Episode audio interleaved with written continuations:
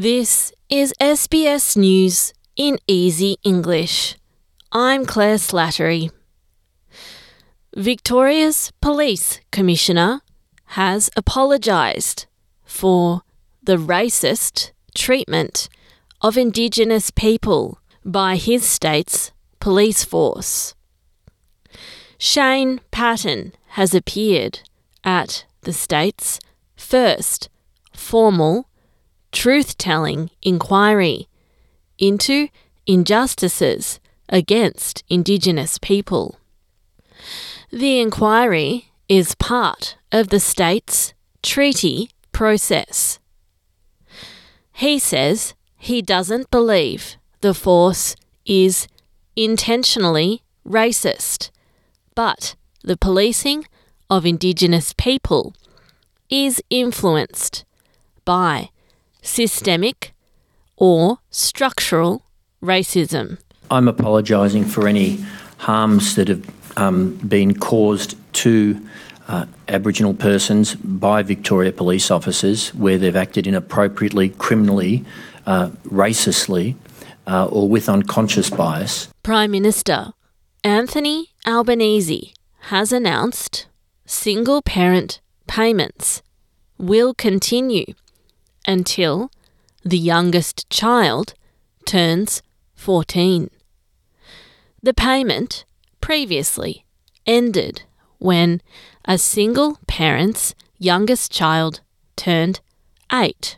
It will mean an extra $176.90 a fortnight for single parents.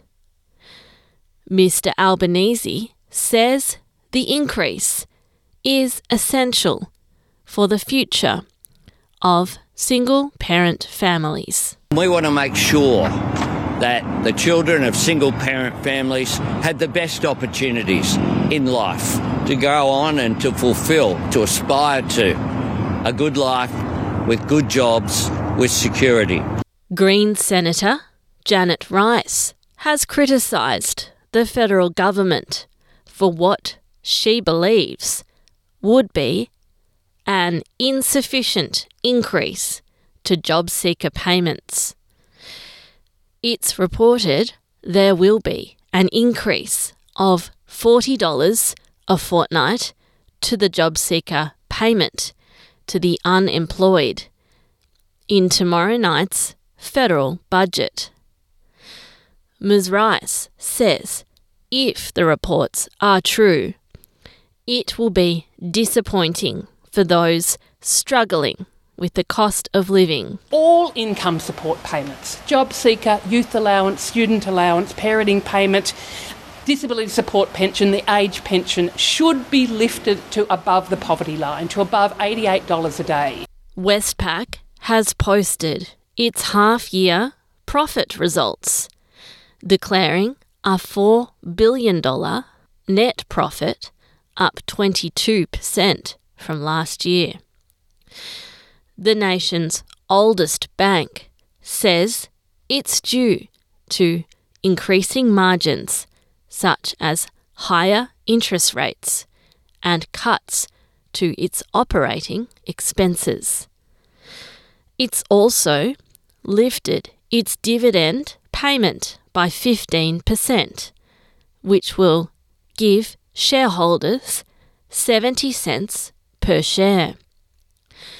Chief Executive Peter King says he's pleased with the results, but expects more stress in the period ahead. New South Wales Premier Chris Minns is defending his decision to not light up the sails of the Sydney Opera House for King Charles's coronation. The previous New South Wales government had planned to light the sails for the occasion. But Mr. Minns reversed this decision when he was elected to office in March. He says he respects the king, but the sails are being lit up too often. It costs between eighty and one hundred thousand dollars of taxpayers' money to light up the sails. The Australian Monarchist League has criticised the decision, saying Mr. Minns made it because he's a Republican. You've been listening to SBS News in Easy English. I'm Claire Slattery.